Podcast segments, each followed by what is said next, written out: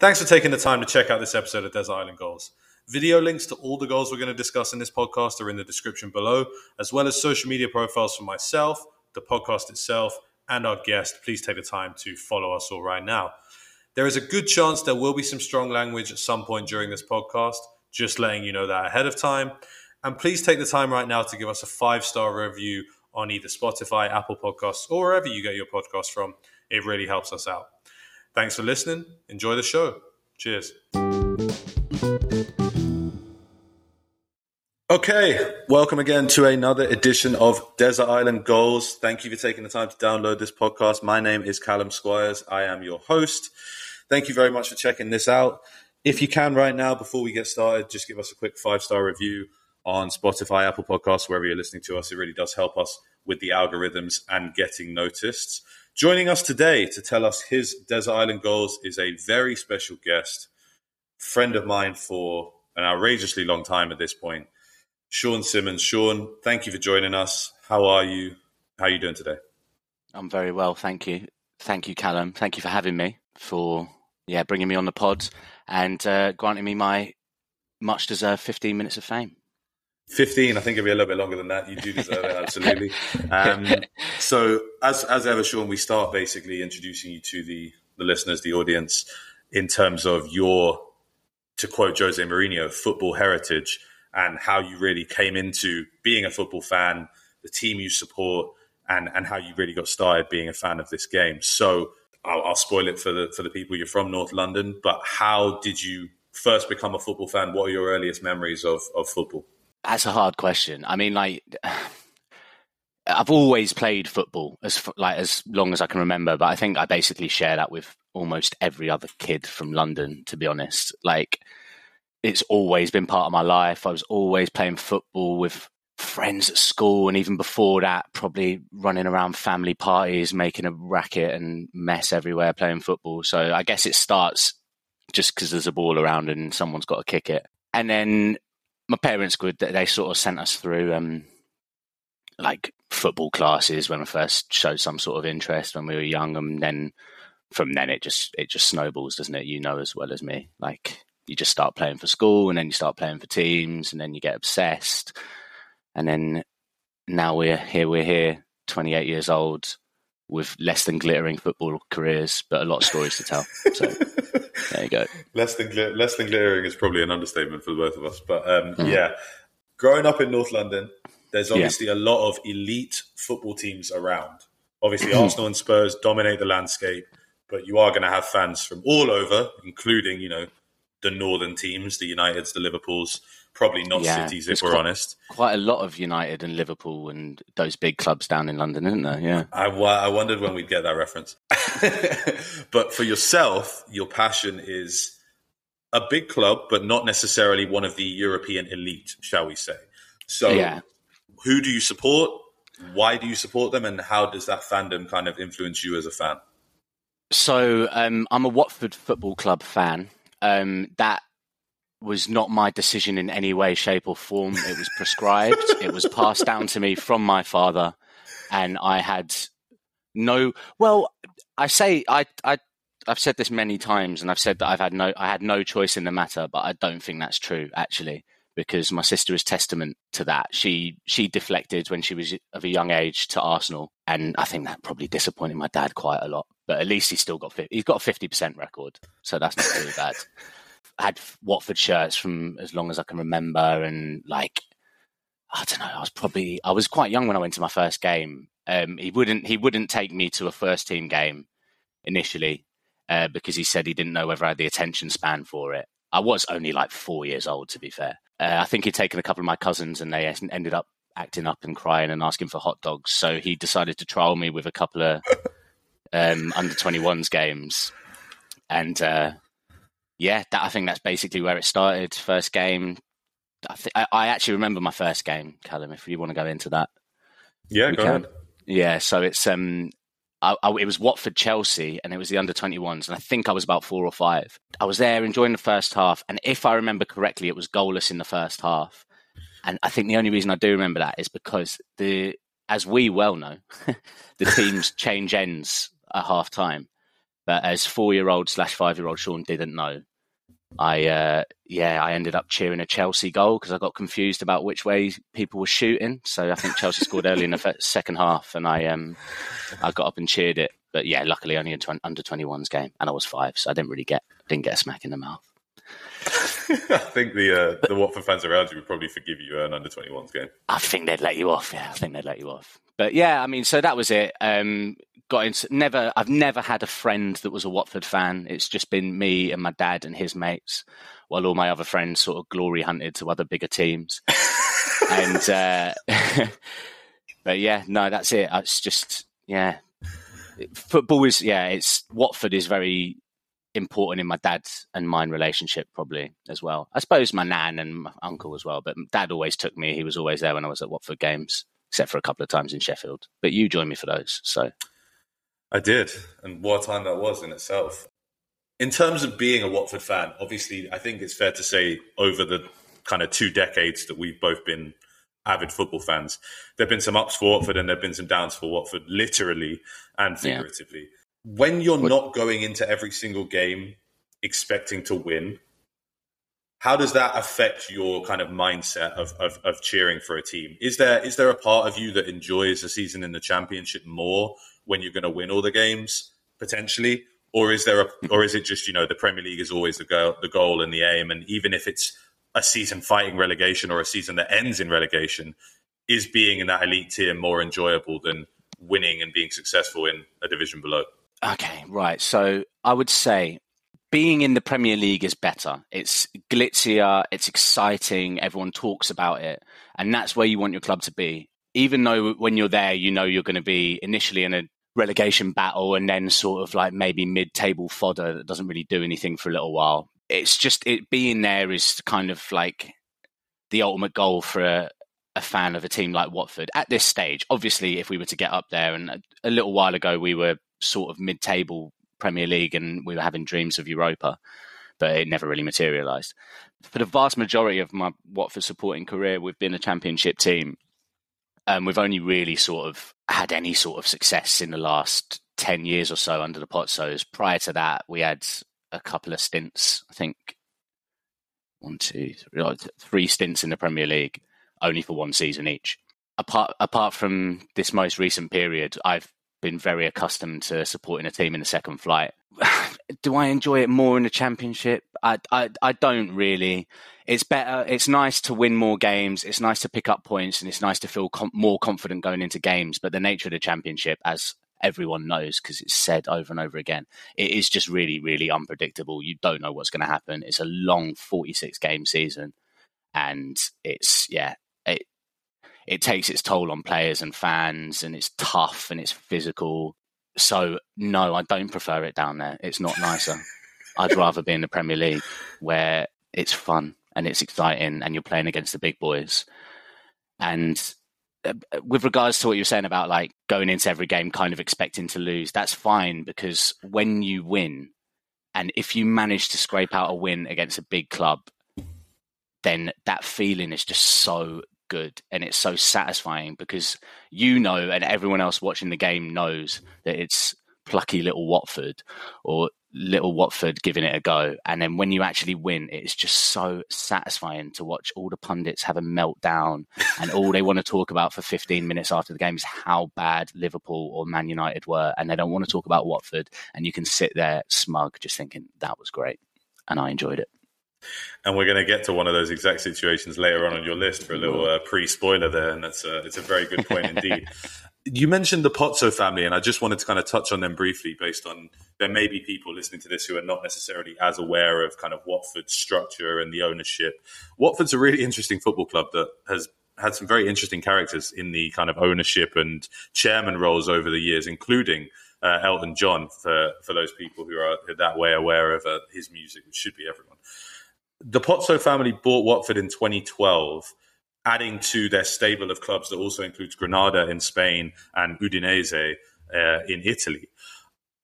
Obviously, right now in the Premier League, there's a lot of controversy about ownership with Newcastle, with City, with the anti Glazer protests at United as well. I'd like to get your take on kind of how do the Watford fans feel about the Pozzo family generally, because obviously since 2012 there has been some successes, but equally it's been a very kind of merciless regime of getting rid of managers very quickly if things start to spiral. Now that's not to say it hasn't worked at times, but that can be divisive. So how do how does your average Watford fan feel about the Pozzo family generally? Um, I think the opinion sort of swung over over time. I, initially, they like came in and basically saved us from bankruptcy. I think that was that was the way we were heading. So when they came in and bought the club, like everyone was completely sold on it. They came in as like a footballing family. They had the pedigree from Udinese. They, I think they've actually sold Granada now, Callum. So I don't think they're actually oh. there anymore. Yeah, but um, they had they had. Oh, Granada forgive me, Joe. Yes, they have. They had Wikipedia. Yeah, they had. They had Granada at the time.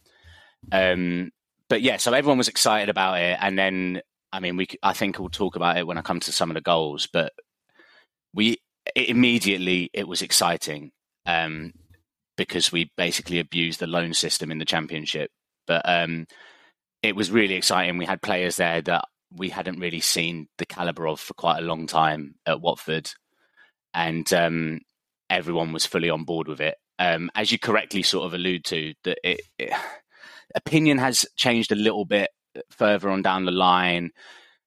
Everyone wants to talk about the revolving door of managers. I I want to put that, that in quotation marks because it's what everyone says all the time.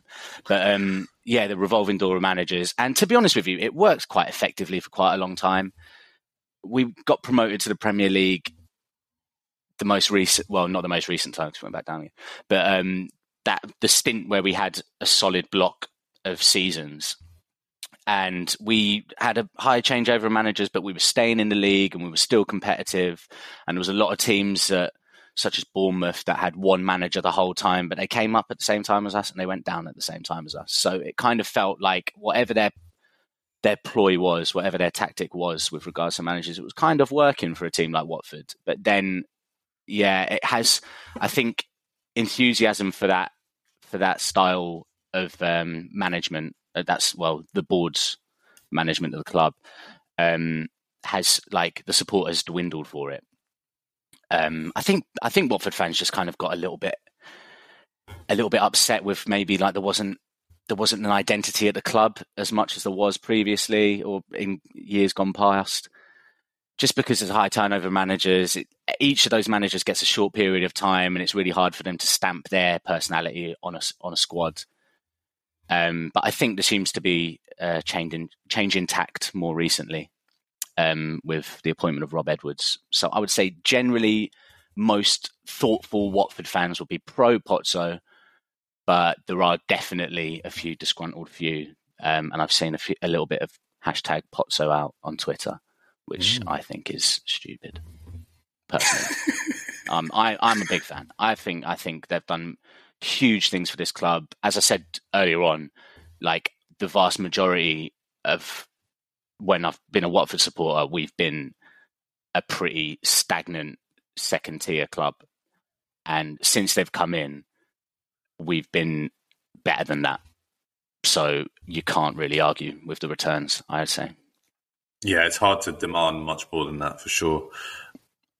Moving on to the goals themselves, why we're officially here to pick out your five goals that you would choose to rewatch or relive if you could only have five whilst you're stuck on a desert island for forevermore. Obviously, I think you know we've texted back and forth, and you've said that this was a hard process to narrow down the five goals. What were kind of the thought process that you went through? And do you have a particular favorite kind of goal that we're going to kind of see all over this list, or is it a little bit more varied? I've got a favorite type of goal, but I haven't used that in as a criteria for me picking these goals. Mm-hmm. Um, I thought more about moments for my club, more moments for me as a fan.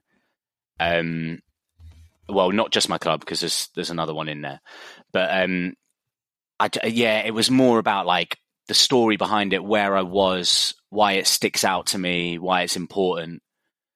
Um, if I was to pick a favorite type of goal, it would probably be something that's well worked and like a bit silky. I'm not. I mean, I I like a big thunder blaster from 40 yards, but it does it does just feel a little bit lucky because it just is. I mean, the amount of shots that we see from outside the box are miles away, and they sky them every single time.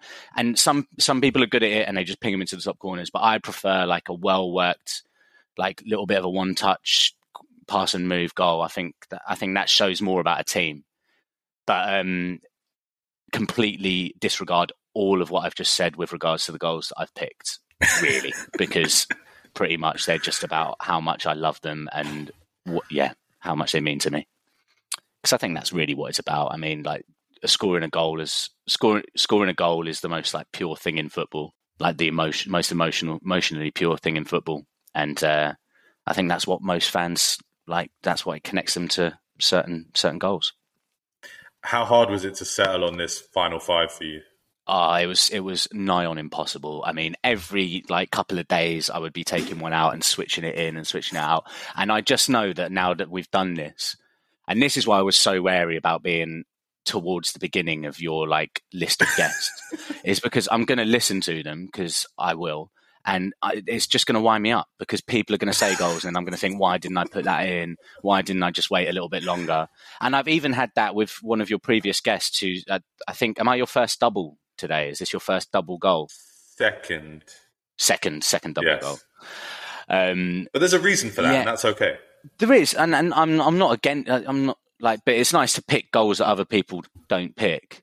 Yeah. And then, you, but it's just uh, like, yeah, it's just. There's a couple on your list that nobody else is going to pick.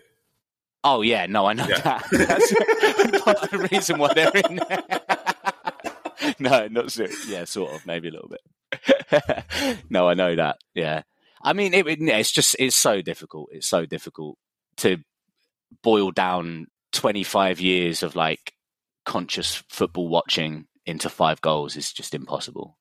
I'm extremely excited for you trying to do yours because I think you're going to struggle because you've got an encyclopedic brain for Man United goals. For me, it was it was easier. Most of the goals have fallen out of my head, but for you, it's going to be tricky. I think.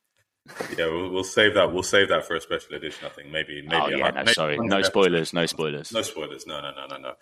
Okay, let's get into the goals.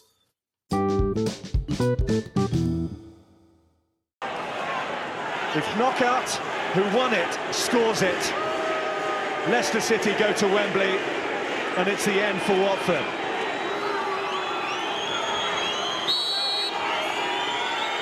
Knockaert takes, Almunia saves, Knockaert follows in, Almunia saves again! Absolutely astonishing. Now here come Watford. Forestieri. Here's Hogg! Deeney! Do your eyes. You are really seeing the most extraordinary finish here. It almost mirrors the final day. With the very last kick of this playoff semi-final, Troy Deeney wins it for Watford and sends them to Wembley. Okay, so as Sean alluded to in the intro, we do have a repeat selection here to start off our episode.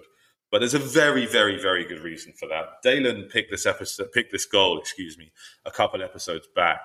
We are in the championship playoff semi-final, second leg of the 2012-2013 season. This is Watford against Leicester at Vicarage Road, and what a moment it is. As I discussed with Dalen, you get the penalty save, you get the clearance downfield, and you get the eventual incredible moment where Troy Deeney sends Watford to Wembley. Dalen obviously picked this being a Real Madrid fan, which was a wonderful surprise to me that he had a championship goal on his list. But I think obviously, I think a lot of people would want to know what this goal actually meant to a real life Watford fan. Because I'm sure most people listening do not maybe have that many Watford fans in their lives. And obviously, you've been a very prevalent part of mine for you know, beyond 15 years at this point, 17 years really, which is wild in itself. Going into our 18th, I think now. Incredible. As a Watford fan, this moment must be up there with one of the best moments of your fandom, even though, and we'll touch on it eventually, it didn't eventually lead to the Premier League itself. So take me back to this goal, this day. Where were you watching it, and, and what were your immediate feelings about about this moment? I was living in Sheffield. It was during my university years. It was like the tail end of the first year of uni. I, I'd been to the pub to watch the first leg, which we lost 1 0. And I was surrounded by Leicester fans. And I couldn't bear it for the, for the second leg. I was streaming the game with Patrick, my friend, um, that Callum you know well, and we were streaming a game in my room at university on my laptop, and um, it was actually my first day at work at a new job at TGI Fridays, um, and even the name sends a shiver down my spine still. But it was my first day, I really, really didn't want it to go to extra time. I really didn't want it to. I was already like half an hour late when the game had finished. So the goal going in in the fashion which it did, period of the game, which was which was unbelievable. Like That's it was a miracle so in itself. And like 2013 times streaming games, you're you're on for a buffer every 30 seconds, but it stayed clear as a bell for the whole thing. It's probably not the best goal in the game. I'd argue that Vydra's goal, the first one, is the best goal. That like for those that don't know, he sort of he takes a ball over his left shoulder and volleys it into the top corner on the far side, and it's just exquisite. We're we're at the tail end of the game. Anthony Knockaert, who I don't have many words to describe him, but I, I really don't like him very much. He he goes down in the box extremely easily, very very soft. Poor old Marco Cassetti looks like he's about to break down in tears with a slight touch on Knockaert's shoulder, and he goes down in a hump. Michael Oliver, who was the villain on this day, but later on in the list ends up being the hero, Cal. and um, he uh, he gives the penalty because he he just bottles it basically and gives the penalty in the last minute. Knockaert with his little ratty face steps up to take it. Do you, sorry, do you want me to go into the whole of the goal? I don't realise. Absolutely. Keep going. No, no, no. Yeah. Right. 100%. Okay. Knockaert steps up to take this penalty after cheating us, uh, cheating the referee into giving it. And Manuel Almunia, who probably about he's probably about sixty five at this point or something like that. Callum's pretty old, which is very obvious, by the way. Everyone always talks about what a great double save it was. It's probably the worst double save I've ever seen. He couldn't get out. He he basically falls on the ball from the initial penalty and then lollops half a meter over and manages to block the second one. Like it's just no, it's his feet that save it initially, isn't it? So it's Yeah. just, like he everything about it was just perfect because like it wasn't even like from Almunia, it just wasn't that good. He manages to block it somehow, and I think it's Cassetti that loops it up into the It air. is, yeah. And then, yeah, Ikechi Anya with that that first touch is the unsung hero of the goal. It's so so good from a ball like that under so much pressure. The adrenaline must have been going pumping through his veins. Anyway, yeah, he sort of releases us down the right to Fernando Forestieri, who was one of my one of my loves in my late teens and early twenties. He passes it down the wing. No, he gets down the wing and then crosses it over to Hogg, Jonathan Hogg. It was a, good- a, a decent championship level journeyman, really. Would you say? Yeah, yeah, I think that's fair. that. Maybe a little bit better. And he nods. He has the presence of mind to nod it down. And yeah, I mean, the rest is just pandemonium. The pitch just goes crazy. The player, the players are going wild.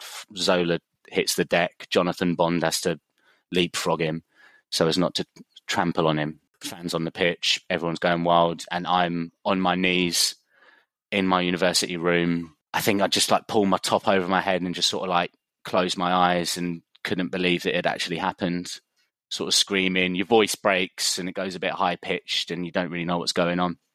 And then quickly after that, I had to stick on my red and white polo shirt and nip off to TGI Fridays I love that the fact on, that on the tram. I love that the best the best part of this goal for you is not being late for work.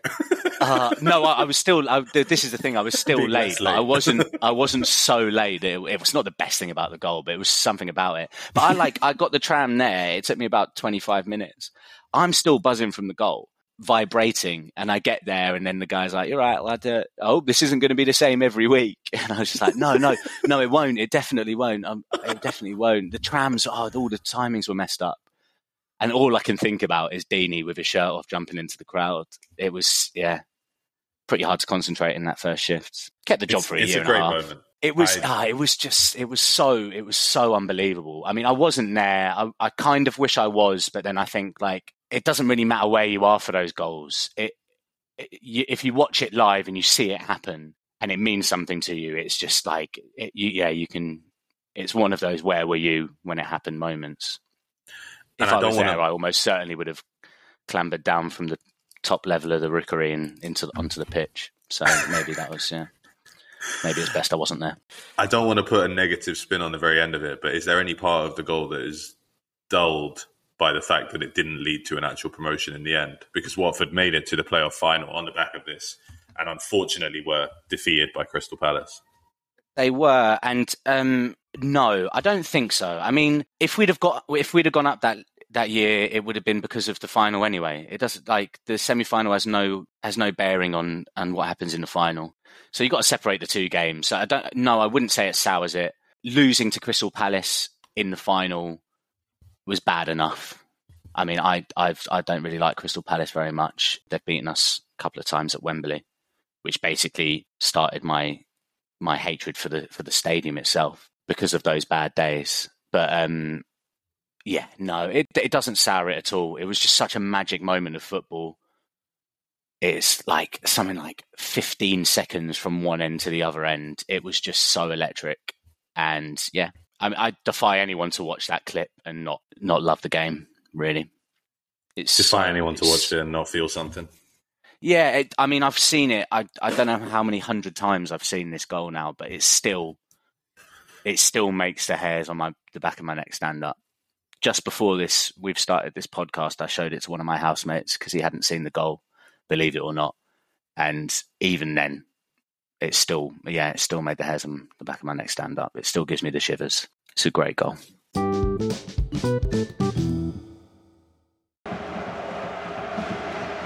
corner, another threat from Watford. Ashley Young delivers.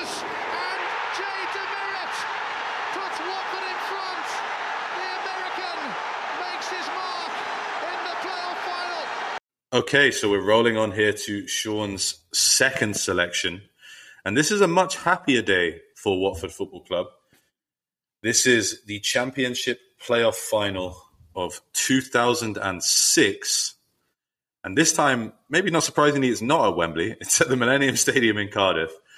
And this is Watford against Leeds United for a place in the Premier League.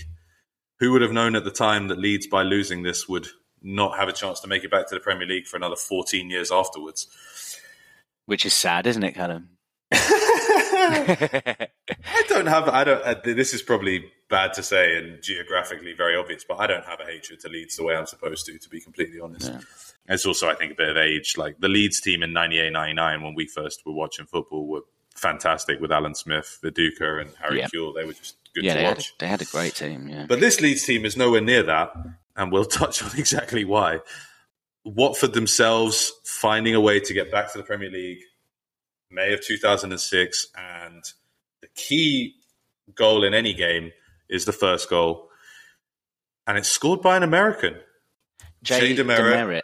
JJJ from the USA, as I believe you used to say. We did, yeah. What's your memories of Jay DeMerit as a player? A very strong, aggressive centre back. It was probably it was probably before anyone even dreamed of having centre backs that wanted to play football in the championship. It wasn't really it, it just wasn't really happening back then. So he was exactly what we needed. He fit the bill. He's aggressive, like I said. He puts his head on everything. He was there for every 50-50 and then some. Yeah, I really liked him and he, he just he really like he really loved the club. He really seemed to love the club and I think that is proven by I mean, ever since he's left, he still talks about us. He still tweets about us, and whenever we've got big games coming up, he'll post little things talking about Watford. So I think he really connected with the club, and it, it's so obvious when that happens, and the fans just back you. They just will. It doesn't. You don't even have to be that good. If you connect with the club and you connect with the fans, and that's that's it. You're fine. and so Jay DeMerit scores the opening goal in this playoff final. It's a great corner a great corner from is, yeah. former Watford hero Ashley Young, who's yeah. maybe got a little bit of a tempestuous relationship with the club now. having played for other teams and scored against Watford on a number of occasions. And but Ashley Young at that time and celebrated. Largely, that's a fair point. Yeah. Ashley Young at that time was a mercurial young talent, tip for big things, which he did go on to accomplish. I think it's fair to say. But what a cross in takes the keeper out of it, and DeMerit is just flying in at the back post with a bullet header into the bottom corner. Where were you for this one? And talk me through your memories of this day. I was in Cardiff, so I went. I went with my dad and uh, a couple of his friends. So, how, when was this? 2006. What were you like? 13. This was yeah? the end of our first year of secondary school, so we would have been 13. Yes. Yeah, 13 years old. Oh no, 12. 12. I tell you a lie. 12. You're right. 12. Yeah, yeah. So 12. So yeah, 12 years old. I remember getting the train with dad.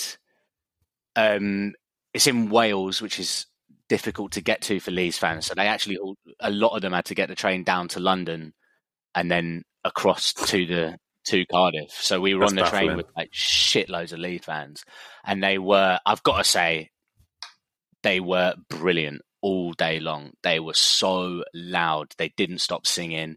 Even at the end of the game, they'd lost 3 0 in the championship final. That is hard to take. And they just didn't shut up the whole way down, uh, the whole way back on the train. Yeah, but and also just very good natured. I don't know if that extends to all Leeds fans or all football fans anyway, but it was my experience was very positive on that day. So yeah, me and Dad and his mates got the train over to Cardiff. I'm 12 and walking at that it's the first it was the best stadium I'd ever been to at that point in my life by a country mile like I'm used to Vicarage Road at that point, we only had three functioning stands because one was shut down by the council for being unfit. I turn up at this big bowl of a stadium in Cardiff, and it was just un, it was unreal. Like the color, the noise. I still talk about it now all the time. Like the the, the, the seats are so steep, the, they're banked so steep that you feel like you're on top of the game, and it just all reverberates around you. It's just it's a great stadium. You're noticing my noticing my bias there in that I don't like Wembley because we've lost there, and I love Cardiff because the only time I've ever been with one. But yeah, it was it just a, an unbelievable stadium, an unbelievable game. My eyes were just wide open, taking it all in. Yeah, then the goal comes. I mean, it was Aidy Boothroyd, and we were favourites to go down that year. I remember, and he just sort of he made Watford play this really direct what would in today's terms be considered extremely ugly style of football. It was really route one, but it it was just effective. It just worked, and like before the game, Leeds were massive favourites, but yeah, Aidy Boothroyd had this he had this team spirit going at Watford, this sort of like controlled aggression, I would probably call it. And they say that like we Watford won the game before before the teams had come out because in the tunnel we were just loud and focused and shouting and and really trying to intimidate Leeds. And it seems kind of childish when you think about it now. Like these are professional football players that should that should be water off a duck's back. But apparently they they looked they looked startled. They didn't seem on it. And we came out and we like I'm a 12 year old kid, so obviously I think this, but the scoreline's 3 0. And I've seen the highlights before, and I just think we dominated the game. I just don't think they, they just didn't want it. They didn't turn up for whatever reason. I don't know what's happened behind the scenes, but I like to think that Aidy Boothroyd made us shout at them in the tunnel and then they got scared. So, um, yeah, anyway, the goal, yeah, I mean, Ashley Young was my absolute idol. Like, I loved him so much at this point. He was sort of little and skinny and tricky and quick. He's sort of he's playing like a, a high a high winger at this point. Obviously, later on in his career, ends up being a, a right back, but a successful one. I think he was he was good. At, he managed to change his managed to change up his attributes. He's just like he's come in from like the edge of the box. He's flying at it. I'm not sure how well it is defended. I don't think he's really marked, but he's like he's just coming in at such a pace that you just if the ball's his as soon as it hits its apex and it's coming over, you know it's going on his head. And then it goes in, and it was just, yeah, like everyone was singing USA, chanting USA. And my dad's friend, I'm only 12, so I think they were still a little bit tentative about swearing around me too much at the time. My dad's friend turned around to me and said, I don't fucking care who scores. I'm never singing USA. Straight up.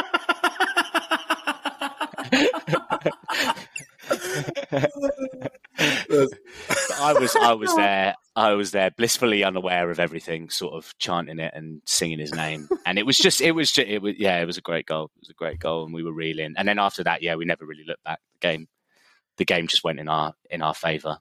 Pitch was awful though. The pitch was very bad, considering. I thought. I remember looking at that in the highlights and just thinking, like, God, this is a, like a playoff final in a massive stadium, and it was it was really bad. But yeah, well, anyway. I think I think I'm right in saying that would have been the last one in Cardiff because the new Wembley opened at the end of the 06-07 season. United lost the first FA Cup final there, which is why I remember. But yeah. I did watch the highlights back, you know, obviously in, in prepping for this because I, I, when you sent me the list of goals, I, will admit I didn't, I couldn't picture the Jay DeMerit goal. I knew which game it was from, but I couldn't picture it. And then watching it back, I do, I think you're right. I do think you dominated the game from start to finish. Obviously, yeah.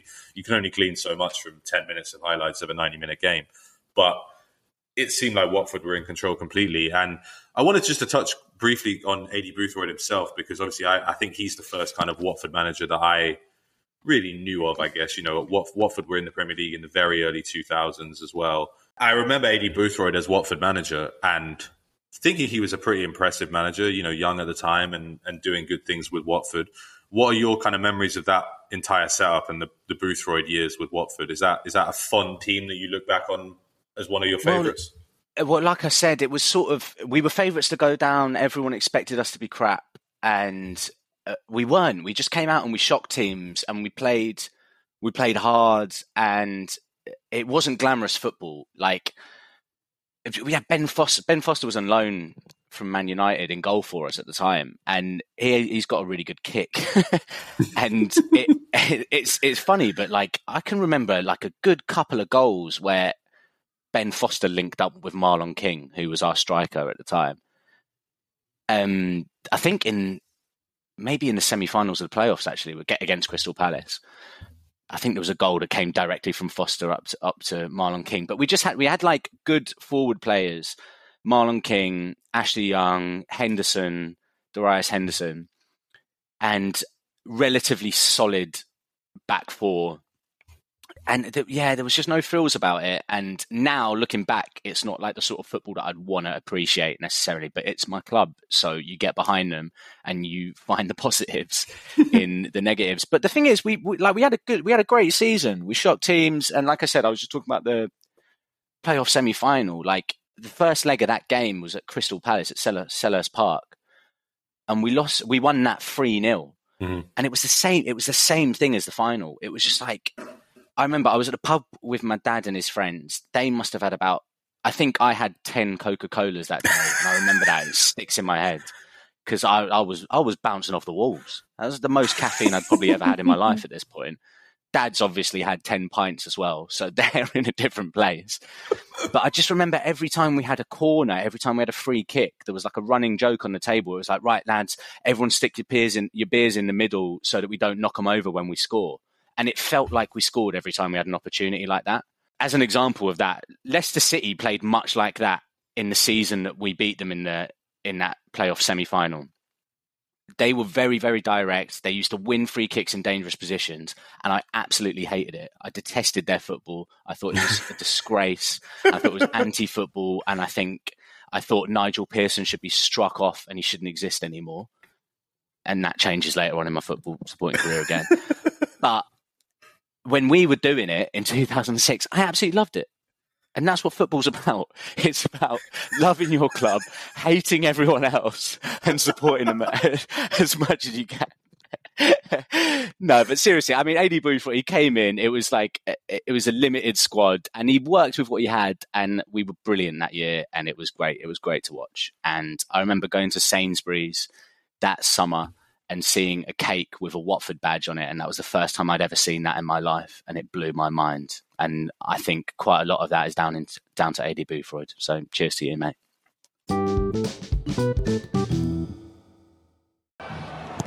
Deeney, decent ball. Salah away from Van Dijk, away from Lovren. Ismaila Sarr! Watford two to the good.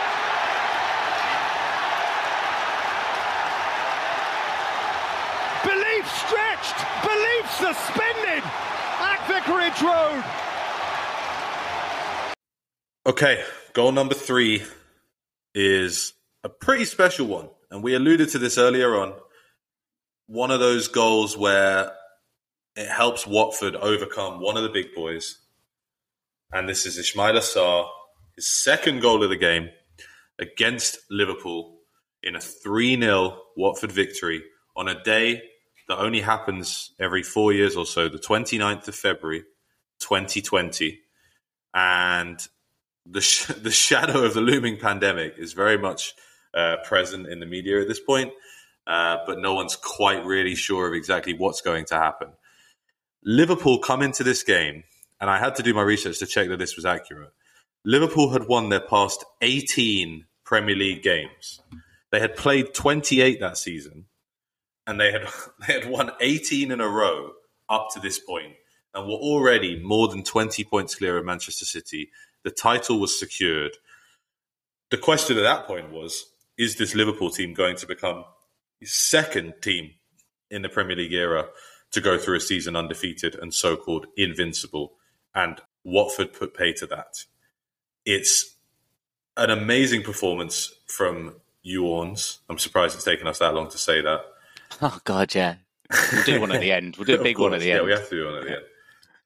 and Ismaila Sarr is the star of the show, scoring twice against Jurgen Klopp's Liverpool and stopping what would have been a record-breaking winning run. If Liverpool had won this game, that would have been their 19th win in a row, which would have been a top-flight record. And Watford said, "Nah, not today, not at Vicarage Road." Sean, this goal is an incredible finish from Ismaila Sarr, and we can talk all the way through it. But tell me your recollections of this game and what this victory meant to you at the time. Oh, actually, much like some of the others, but it kind of ends in in sadness. Like the season doesn't end as we want it to. As and as you said in the intro, Cal, like being a football fan, it's not really about everything being perfect all the time because it's it's Watford was so poor at the beginning of this season. Went through a couple of managers. We're bottom at we're bottom at um, at Christmas, and Nigel Pearson comes in, who I was shitting on earlier on, and now I'm going to sing his praises. So it, he like comes in and manages to sort of change the tide at Watford a little bit, and it was like we got we had good few good results in his first few games. I think we had like four wins out of five games, which was uh, like I can't I can't emphasize how bad we were at the beginning of the year. And as you well know, if you're bottom at Christmas, the writing's on the wall. Like it's almost there's not many clubs yeah. that have ever got out of that West Brom. So we like come into this game. You've just picked it up. Like Liverpool were unreal. They were so good at this point. They were just they were smacking everybody. They were so efficient. They were so professional. They were scary. You didn't want to play against them. And uh, yeah, I wasn't looking forward to the game up to the point it kicked off, and then I sort of focused in on it. But like, I was nervous. I knew it was going to be a bad one again. I guess the advantages of supporting a team like Watford in the Premier League is like when you come up against the, like the big teams, you can basically write them off as like, right, we did, we weren't going to get any points here. I don't have to be stressed about it. But still, it's just embarrassing if you walk off the pitch and it's like five or six nil, and that's happened to us plenty of times. Put this goal in because we we tore them apart. We were so much better than them, and it, it, it, we had no right to be. Yeah, so this game. I mean, I was I was in Portugal at the time, watching it at my then girlfriend, now wife's house. Hey, hey, um, and uh, yeah, I'm, right. So I, I got there. She had the she had the game on the TV, and um, I was watching it on my own at first, and then her flatmate. She lived in a flat with one other person at the time, and her flatmate had invited her mum round, and I was like, I was. I wasn't pissed off about it because that makes me sound awful. But basically, all I really wanted to do was sit down and watch the game for a couple of hours. And I knew I was going to get animated and I knew I was going to probably be kind of embarrassing. And I didn't really want to do that in front of someone's mum. So like the mum came round. This was only in the first half, so she missed most of the the drama. And she came round for the first half, and I remember like sitting there and it was a bit cagey at first, and I didn't know she was going to speak English. And she did speak a bit of English, but she turned out to be an absolutely huge football fan, big Wolves fan because of all the Portuguese players. So we chatted away, and I'd sort of uh, watched the game in the first half, and she's there, and then she left at half time. So that sort of made things a little bit looser. And then, yeah, I mean, the goal itself, the game was fantastic. It was a great spectacle. It was it was tense at times, and well, it was tense the whole time because you never know when Liverpool are going to get back into it. I actually think in the week before this, they had gone one 0 down for the first time in a long time, but then kept brought it back and won the game, which is what everyone expected them to do when they went one 0 down to us, which was Sarr as well. He sort of poked it yeah, just Doucouré worked it well around the corner and poked it across, and then Sarr scored the first goal. But the goal in question is so Sarr. I'm very excited about at this point. He's sort of like a real electric, quite a raw talent. You like you can see that his ceiling is high. He's like he's got all the attributes you need from sort of a, a winger, and um, something that I've probably learned to criticize him for. That I don't actually think he's got an eye for goal as such. I don't think he's that calm in front of goal. But in this particular game, he looked like the Iceman. He looked like a seasoned vet. He looked like a Premier League, uh, like a golden era striker. That's what he looked like. And yeah, he goes to, like he gets played down the wing. The ball comes like round the Liverpool defence. It, it's not a hit to nothing because I think Deeney's got in his mind right. Sarr is there. I know what he can do, and Deeney's kind of got his back to it, so he hasn't. I don't think he's looked, but you just you, he's playing the percentages. He knows where his player should be, and he's sort of whip, not whipped it, but he's played this ball down the line that sort of curves in towards the center of the center of the pitch, and Sarr just latches onto it, and he just look. He like he takes a longer touch. Alisson comes flying out. One of the best goalkeepers in the world. Then definitely one of the best goalkeepers in the world now, especially good at one on ones as well and Sarr dinks him as if it's nothing, as if there is ice running through his veins. He floats the ball over the top of him. And I remember just watching it and thinking, like, it, I was almost pissed off, almost, when this goal went in. Because I looked at it and then I was like, why have we left it until now to start playing football? Why? We've wasted X. What do you say? Twenty eight games played up until this point. We've wasted twenty eight games. Twenty eighth, yeah. Twenty eighth, right? We've placed it. We've wasted twenty seven games in the Premier League when we have potential of playing football like this, and we decide to do it against Liverpool, which is a game that we don't even need to win. If if we lose, no one cares. But that's when we decide to start playing football. And as I said before, the whole thing goes up in smoke because we get relegated anyway. That's what it's all about. But yeah, I mean, the pure joy of this game was great. Deeney sealed it with the third goal with quite a good goal actually. He Sort of like floated it in towards the back post when the keeper was out of position, and um, yeah, then I, I I went out in Porto and I found a bar that did two pint glasses. So I went and had a few two pinters, and it was fantastic. It was brilliant. It it's about great. an appropriate way to celebrate uh, ending one of the greatest runs in English football history.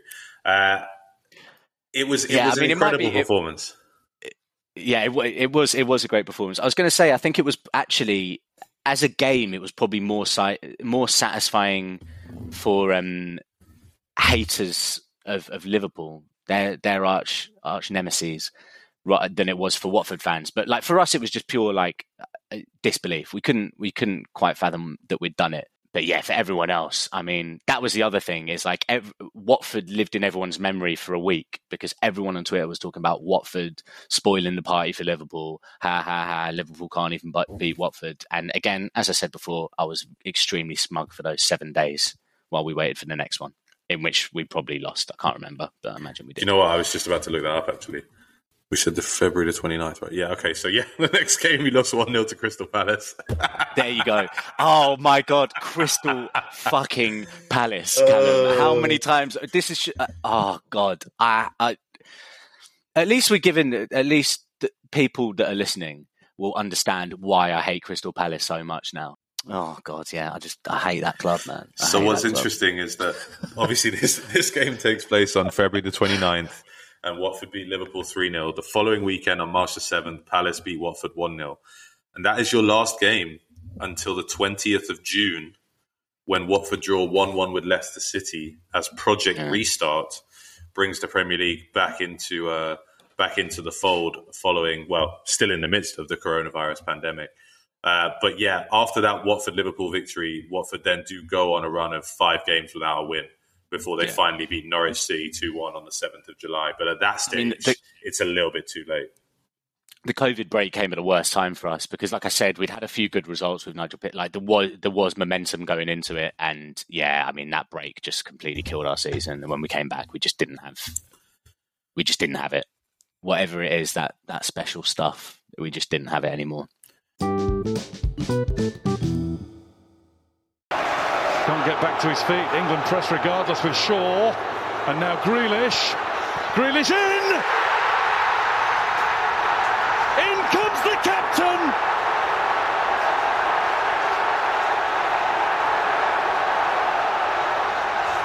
This time, more than any other time. 2 0 England.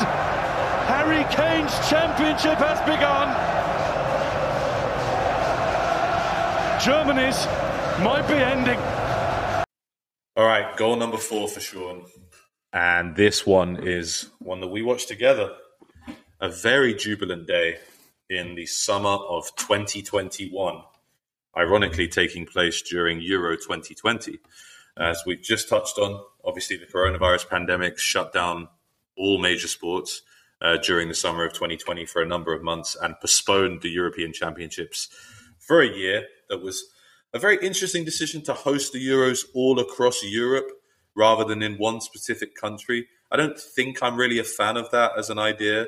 Um, it Me was a neither, bit Callum. weird. Yeah, it was a bit weird. But fortunately for us as as England fans, um, England does have some fantastic stadia, and Wembley obviously being a prime example of that. Even if Sean doesn't like it, so a number of the England games were at Wembley, including this one, and this is England two, Germany nil in the round of sixteen of the UEFA Euro 2020 being played in 2021. 55 years since England's last knockout win over Germany. And it was an incredible day, capped off by Harry Kane's first goal in the European Championship to secure a 2 0 win for England. And what a moment it was, too. Sean, why does this goal make your list? Um, it makes my list for a few reasons. Like you said, it was a great day. We had a brilliant. Well, it started off a little bit rocky, didn't it, Callum? It did start off a little bit rocky. There was a little bit of Um, rain. There was a little bit of rain, and there was there's there seemed to be a constant argument with our within our friendship group during that tournament over prioritizing v- screens and viewing the game and sunshine. So we'd sort of, as a group, been convinced to sit outside in a pub, a pub with many, many screens, by the way. So we like we weren't we weren't. Yeah, we weren't struggling to, to watch the game or anything, but we were sat Oh, outside yeah. in the pub. I'll, I'll give them credit. There were lots of screens. Yeah, there were lots of screens. I just have never understood, and will go to my grave saying I do not understand why weather plays into watching sport on TV. It just it just doesn't make sense. I like how we're bringing our friendship group's argument to the podcast for everyone else to hear, so Callum can try and garner some support from you guys. But um, yeah, I mean, so we were sat outside.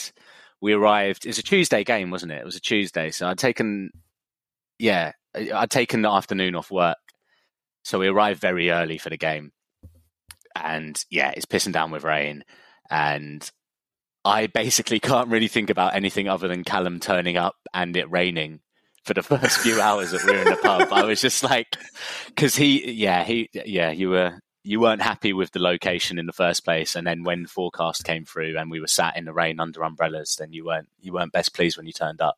And I think I don't know, was the TV working when you turned up? Because there was a hairy moment at the beginning when the TV actually wasn't working. So um, if you missed that, I'm really glad because I think you would have had a nervous breakdown. I, I don't have a recollection of it being. I think they maybe had to change the power cable, but they Yeah, did so like significantly before kickoff that I wasn't Yeah. actually stressed. There were enough Yeah, screens around. there were enough screens around. But yeah, I mean, it was the reason why I picked. So the, the day itself, after a terrible start, grew into a fantastic day at the pub watching football. Um, I also picked it because just to change it up a little bit, don't want to have it all Watford goals, but also that England team in that tournament was the most I've connected with an England team since I was too young to really understand England fans and all the connotations that come with it. Um, the team itself, the squad itself, they seem to get along really well. They they stood together for principles that like a lot of me and like-minded people in the country believe in. So they they, were just a, an easy team to get behind. I think a lot of people that didn't really give a shit about football in the country started to give a shit about the football because of the the grace and decorum of the players, and actually, to be fair, Gareth Southgate as well. Um, throughout the duration of the tournament. So I think it all sort of encapsulates itself in this final goal in the Germany game, just because of yeah the overwhelming support, the excitement for the game, the nervousness for the game, and the relief when the ball hits the back of the net. So that's why it came in. Um, yeah, I mean, we, should we talk through the goal? I mean, the, the first goal was brilliantly worked.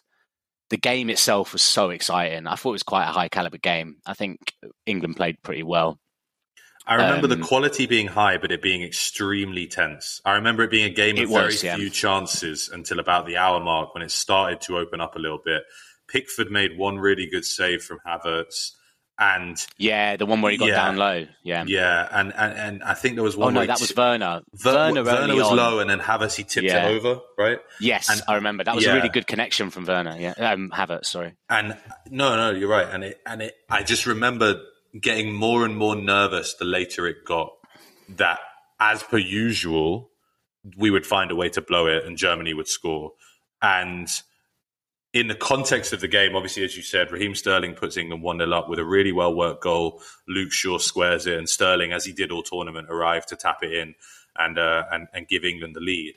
But the key moment, really, for me, is the Thomas Muller miss yep. that predates this goal by about three minutes, where Sterling heartbreakingly lost the ball on, on basically on the halfway line Thomas Muller goes through, who has made a career out of scoring big goals and generally being a killer when Bayern and Germany needed him to be. I think we all thought this is absolutely 1 1. He misses it, puts it wide of the post, and it kind of, the celebration for that miss was arguably bigger than for the first goal. Yeah. Genuinely. I'd, I, yeah, I'd agree with oh. that. It was, it just looked like, I mean, everything about it until you see the shot, when you're watching it from the TV camera, until you see the replay from behind him where you can see it's offline. When you're watching it from that broad, broadcast view, it's it's in. It's hundred percent in. The ball's low. He slipped it past the keeper, and it, it's in. And you you know it is until you see it whistle past the post. And like you say, the the pub just went crazy. Everyone celebrated it like it was a goal.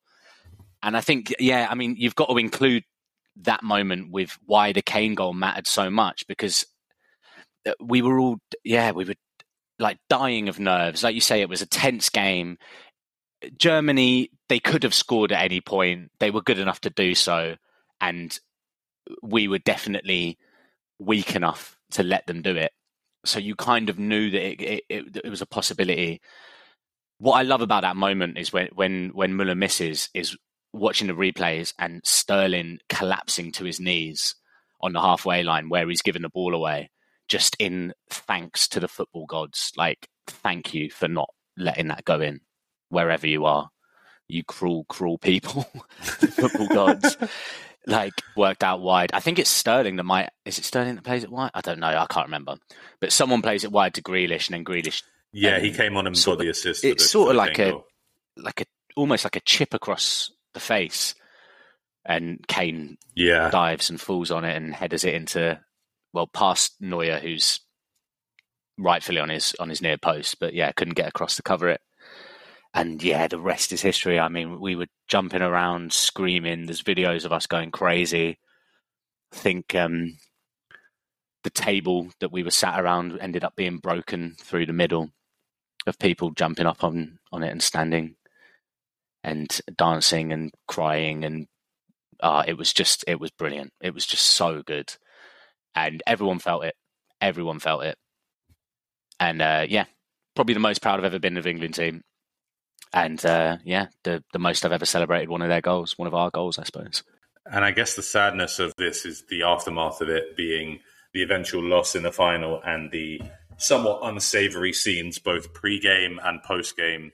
Definitely unsavory post-game uh, of the Euro final against Italy. What instead I wanted to ask you on was just kind of what this summer was like for those who are somehow unaware. This summer was the Women's European Championships uh, in the UK, and England won the tournament. First tournament England of either gender have won since 1966. An incredible performance by the women, and I, I think I was really sad that I wasn't able to be there and experience it in person. So, was what was the feeling like, and did it really differ between last summer and this summer? in terms of the the swell of support in the country? Um, it's a different kind of support, but that's not a bad thing at all. It's a good thing. Like we were just, as you've just said, the England men's team support is uh, very criticisable. um, but the the feeling like the women's tournament was great. We were all organising to watch the games. I, I missed the first bit of the tournament I was there for all the crucial games, and uh, we we broke the duck of the men's team by watching the women's team succeed in exactly the same pub where we watched the men's team falter against Italy. So that was a satisfying thing to see. And yeah, it was great. It was great. The support is the support is different, but um, better in many many ways. The atmosphere is nicer. The enthusiasm is still there, and the excitement. Yeah, it's it's it's good, and I think it's it's it, oh, it's just going to get better and better. Hopefully, I think the no, no, no. You're completely right. I think the uh, what happens in Qatar in November is going to be very interesting to see because with a lot of the rules that have been laid down, and you know, they they have different laws in their country to what we do in England or in various other parts of the world. There's going to be a lot of, I think, problematic situations throughout this tournament which is obviously why it shouldn't be held there in the first place. But it's going to be. I mean, I think that you might end up with a significant number of England fans genuinely being arrested and being put in jail for a long time. Like that really is a possibility. Let's let's see. It's all speculation at this point, but I would not be surprised in the slightest. But do you know what I mean? This is why I've included that goal, is because there was something about that tournament, despite what happened in the final and what happened to those three players that missed those penalties. People that don't like the England team for all of the reasons that we've just spoken about, and because of the fans and because of the of the way they carry themselves and the situations that they get themselves in, got behind the England team in that tournament, and they've done exactly the same with the women's game this year. Those people that were causing trouble aren't turning up for the women's game for whatever reason. They're not. So it's just people that are there to support and get behind the, the the, team, and that's great to see, and it's great to experience. And like I said before, we watched it in the same pub, the two England finals, two separate tournaments for the men's and the women's, and take a wild guess at which was the nicest atmosphere. Take a wild guess.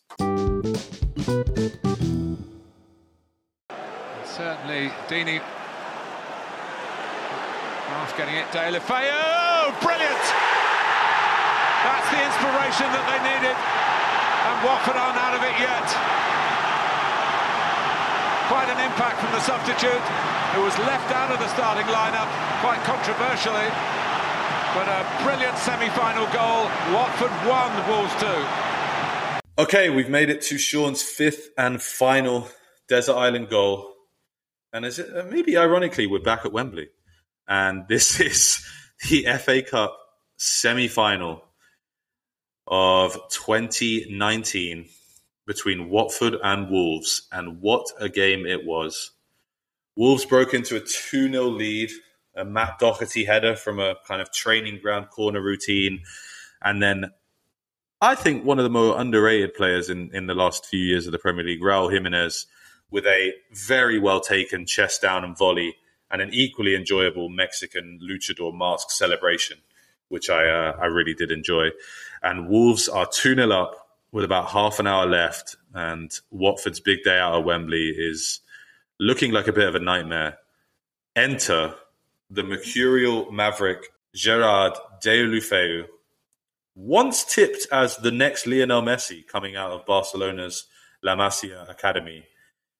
A player who's very interesting, on his day unplayable, and on not his day incredibly frustrating.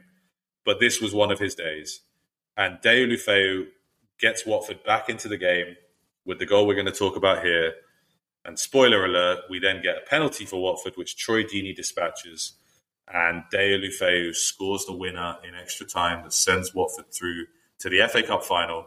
And we won't talk about that game to save Sean's uh, general mood for the day. But Sean, this Deulofeu goal is an absolute world class finish.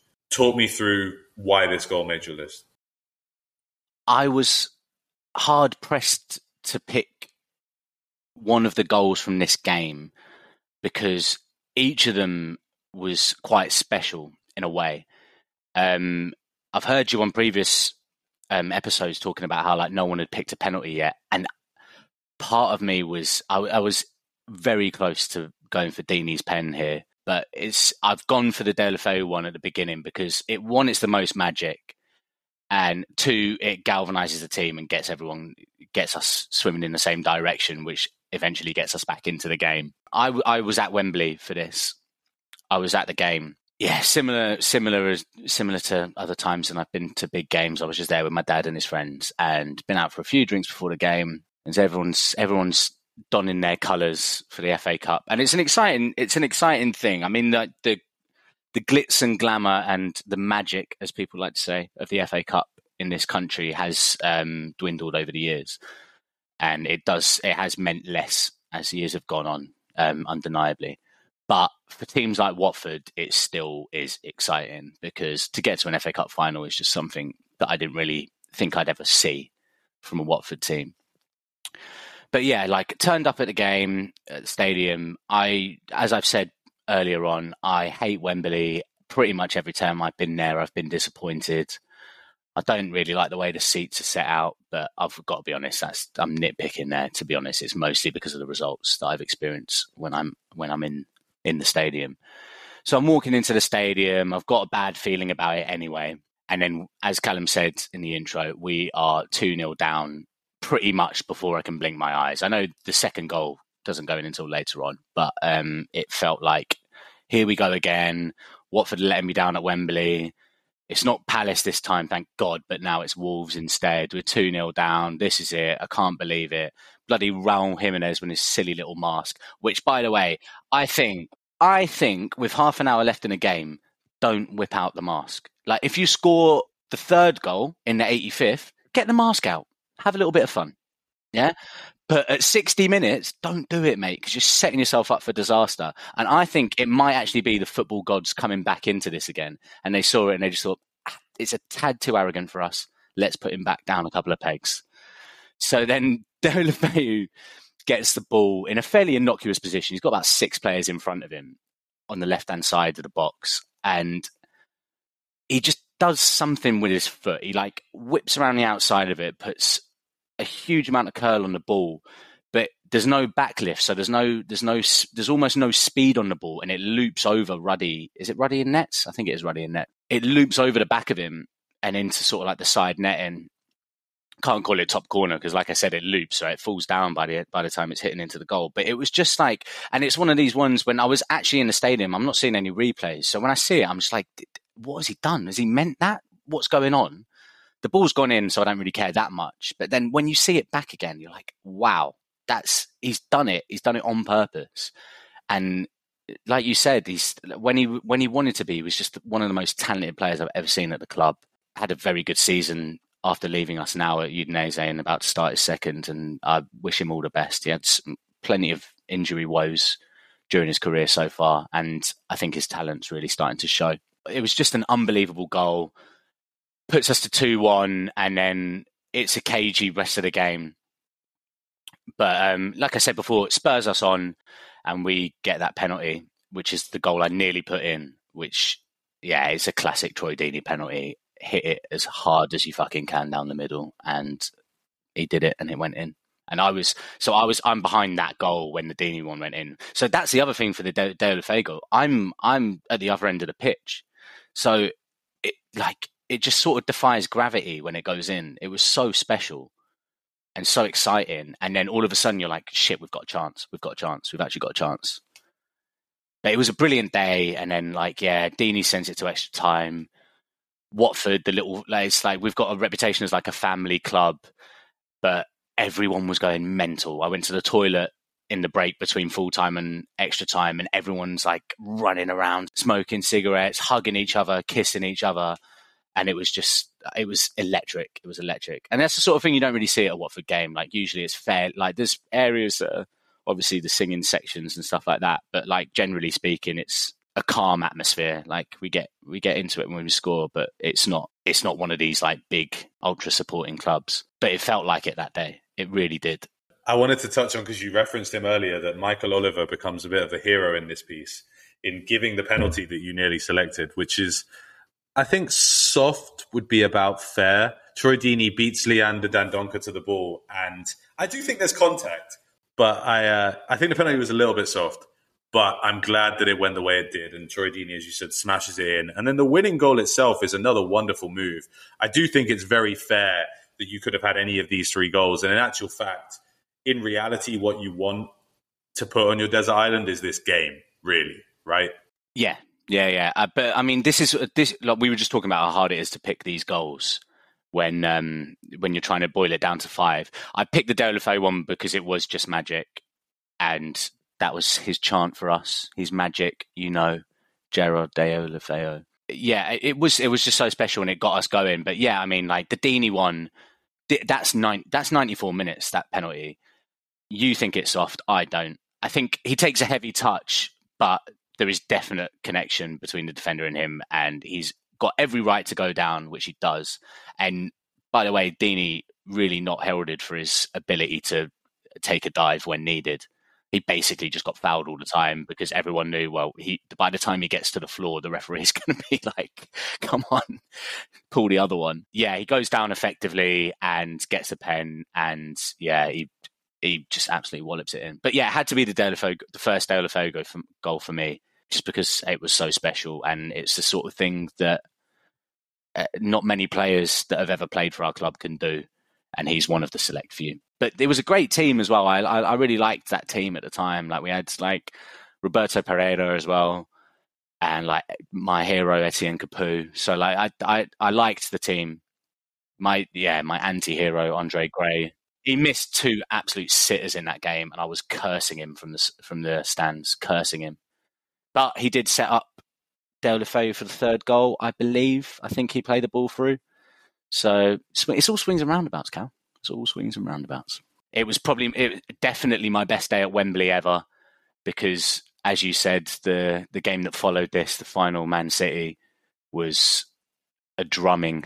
But yeah, what yeah, what a goal! What a goal! What a game! What a day! Yeah, really special moment for Watford Football Club.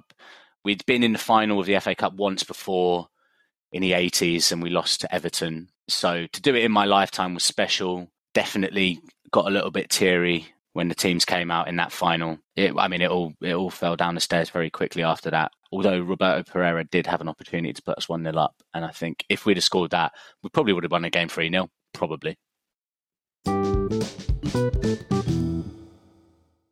All right, so we have reached the conclusion. Uh, by way of a quick recap, Sean has been cast away on his desert island, and going with him are the five goals that he has detailed here for us. We began with Troy Deeney against Leicester City. We had Jay DeMerit against Leeds. We had Ismaila Sarr against Liverpool. Harry Kane against Germany and Gerard Deulofeu against Wolves. It's a great list. I don't know why you were worried about coming on here and picking your five. It's a great list of goals, some great moments on there. I was just struggling to whittle it down. That was basically it. My yeah, my fear. I'm, you're not going to have another Watford fan on here, but if someone someone manages to dig out a Watford goal and put it in their list, I'm going to be gutted if it's not in mine. I would like I would like to think that we'll have another Watford fan on at some point. I need to find one first, but I'm sure that there's someone out there who I can uh, who I can persuade. My dad's available next weekend, Cal. Then you've got then you've had the whole fan base. Yeah, there we go. Yeah, okay. Get get Simmonds Senior on for sure. As ever, at the end of this, we do also allow you a chance to give any honourable mentions, which I may I've realised maybe opening a, a can of worms for you that you don't really want to go into. But are there any ones that were very close to making the list that didn't quite make it? And also, another kind of question that I really like is: Are there any goals that should be on here? But just are not able to be on here for outside circumstances. Like, for example, you referenced earlier me doing my five goals eventually. Wayne Rooney's overhead kick against Manchester City will not be on my five goals because I was on a train to Germany watching the game on BBC Live text commentary. So that's a goal that should probably be on my list, but will not be. Is there one like that for you? It's not something that I've actually considered until you just said that. But a player, a, a very, a very important player for us, not necessarily with regards to footballing ability, but um, Lloyd Doyley our right back for many, many years, scored two goals in some, I don't know how many performances. He must have had about 400 appearances for Watford. He scored two goals from right back. And I missed both of his goals. I was elsewhere doing other things. So when you say that, when it, it can't qualify, maybe that would be on there. Probably not. I don't think they were very good goals. I think the first one was just in a draw against QPR or something, but it was a diving header. But um, that was funny because he had to be reminded by his teammates to go and celebrate with the fans. He just did not know what to do with himself. He hadn't got a clue. He's like never scored a goal before. He had no idea, and he just ran down like a headless chicken. And someone was like, "Just go over there, just go over there." But yeah, maybe maybe something like that. I was thinking about a couple of goals from the season when we actually got promoted. So as you were saying in that in the playoff game against Leicester, we went to the final and lost to Crystal Palace. And then the following season, we didn't do very well. And then the season after that, we actually got promoted. And um, there was a Vydra goal in an away game against Brighton, which I spoke to you about recently, Callum, because um, uh, that was until about a week ago. That was the last game that we'd played in the championship with away with fans. But anyway, in that goal, in that game, there was a goal from Vydra, Matej Vydra, who moved to Burnley after us and that was a fantastic goal. It eventually got us promoted, although we didn't know it at the time. But um, results went our way that day, and we ended up going up in um, the second uh, automatic promotion spot. So I might have snuck that one in. I'd also, in my memory, um, combine that with me winning the Grand National horse race. I often referred to that as my best sporting weekend ever. But when I was thinking about goals to go in this podcast, I looked it up and it turns out I actually won the Grand National the week before. So it did kind of lessen it a little bit. So I decided not to put that in. But yeah, I was thinking about that. I was thinking about other games when we've beaten big teams in the Premier League. The only team we haven't beaten is Man City. So we've had winning days against Liverpool, United, Chelsea, Arsenal. So I was thinking about some of those ones, maybe to flick in for Sarr's, but Sarr's meant more and I had a better story around it and I was in a better place. But um, yeah, too many to name. These five are special. So I think, yeah, that's why they got in. Perfect. Well, Sean, thank you so much for taking the time, chatting to us, explaining your desert island goals. As always, please take the time to share the podcast, pass the pod, as someone once said. Give us a five star rating. And um, yeah, we hope to see you very soon. We'll be back next week with another episode. Sean, thanks again for joining us. Thank you very much, Callum. It's been a pleasure. And we'll see you guys soon. Cheers.